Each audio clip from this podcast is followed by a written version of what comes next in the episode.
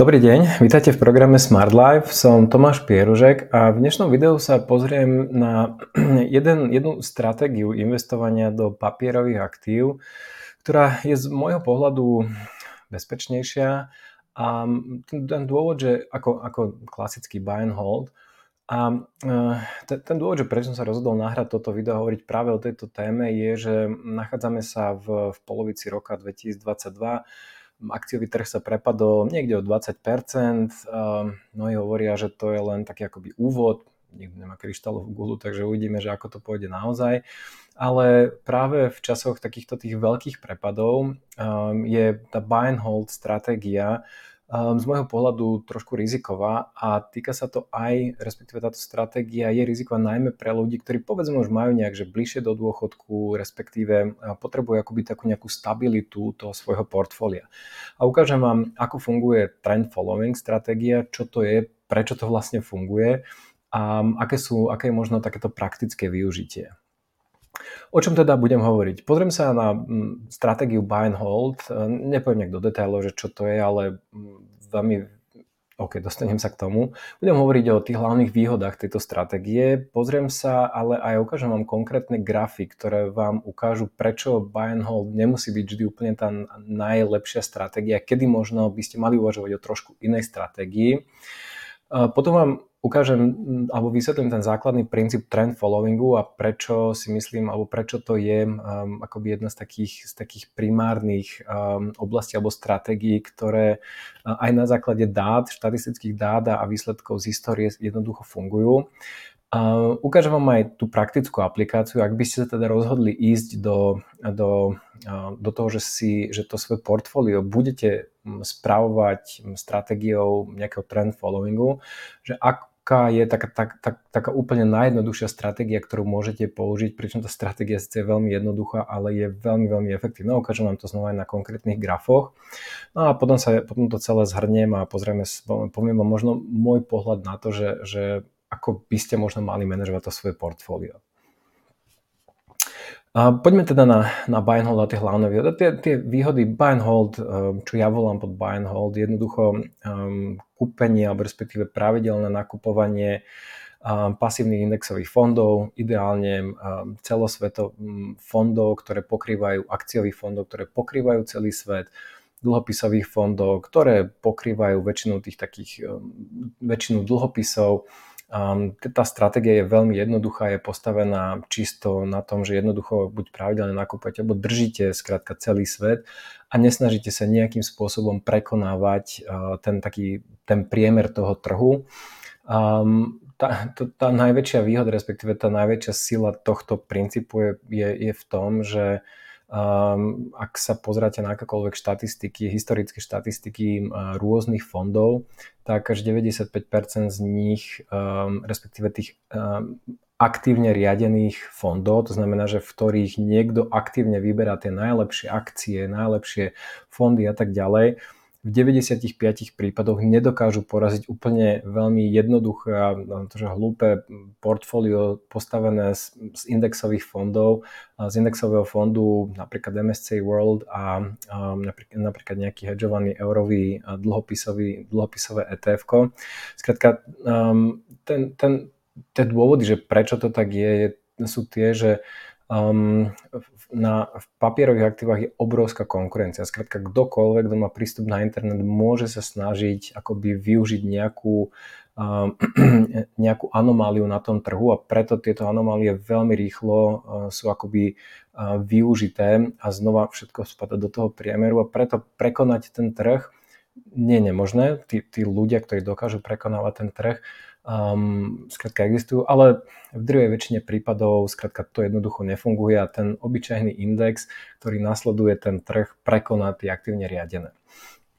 Ďalšou takou nespornou výhodou buy and hold je to, že vy akoby si to portfólio raz nastavíte, poviem príklad, povedie si, že chcem investovať na svoj dôchodok, mám pred sebou 20 ročný horizont, um, idem do 90-10, to znamená, že 90% akcií, 10% dlhopisov. Um, toto rozhodovanie, OK, vám môže zabrať deň, 2, 3, možno týždeň, ak sa v tom nevyznáte, ak um, skrátka neviete moc ako na to, tak to môže byť trošku dlhšie.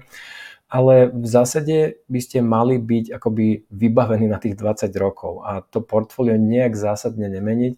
Jediné, čo musíte spraviť, je raz za rok spraviť rebalancing. To znamená, že raz za rok sa pozrieť na to portfólio, či náhodou akcie príliš nenarástli, alebo teraz pri poklesoch, keď ste si povedali, že tu má byť 90-10, tak raz za rok sa musíte pozrieť na to portfólio a povedať si, mám stále 90-10, alebo je to inak. Akcie napríklad by klesli o polovicu, tak vy zrazu už máte tej akciovej zložky iba 45 a máte um, um, akoby dlhopisov výrazne viacej. Takže musíte to dostať naspäť na tých 90-10. Takže, ale toto sú základné princípy, o ktorých som už viackrát hovoril, nepoviem do detailov.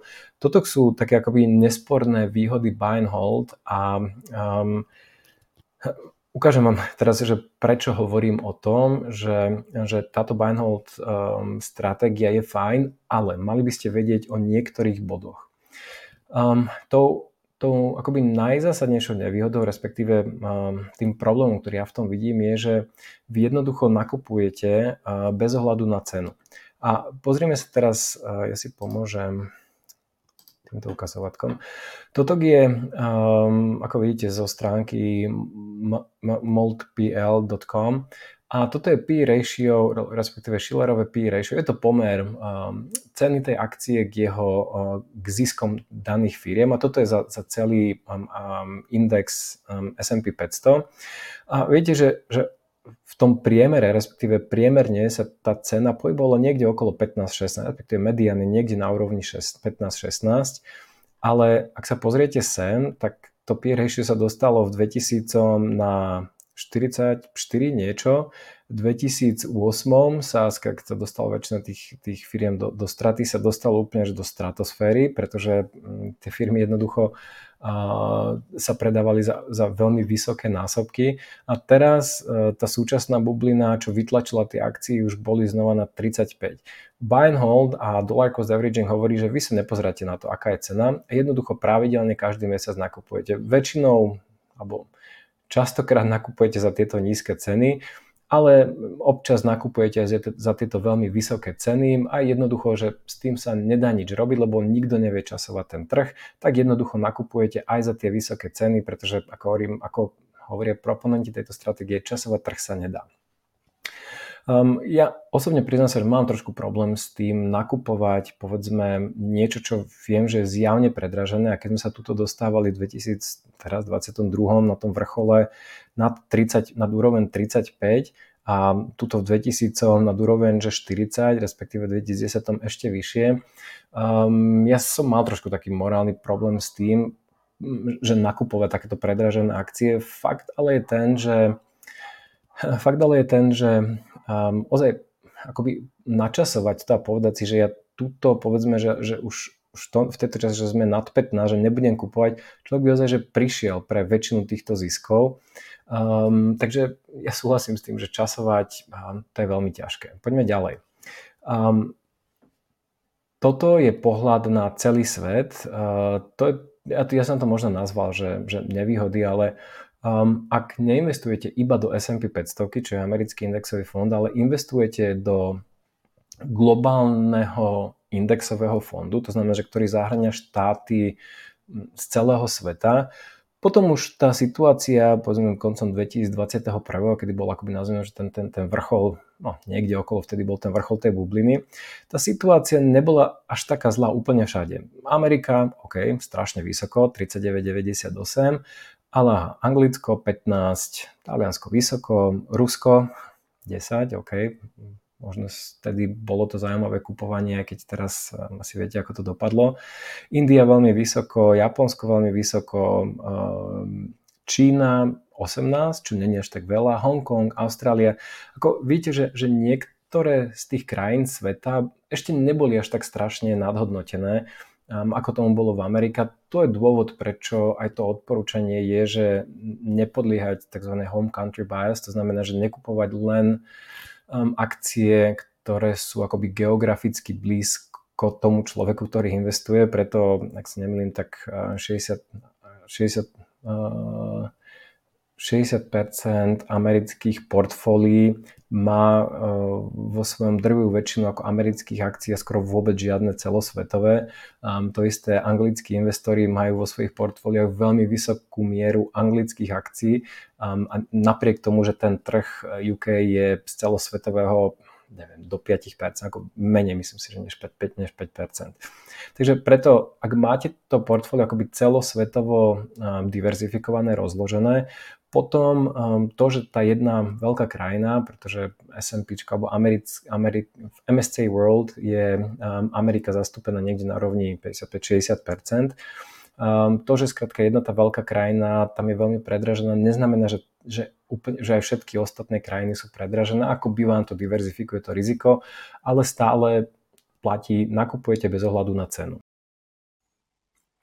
Celé video je dostupné v členskej zóne Smart Life Club. Ak ste už členom Smart Life Club, prihláste sa do klubu a pozrite si celé video. Ak ešte nie ste členom Smart Life Club, objednajte si prosím členstvo na stránke smart live.sk cez hlavné menu v časti Produkty a služby. Ďakujeme za váš záujem o program Smart Life.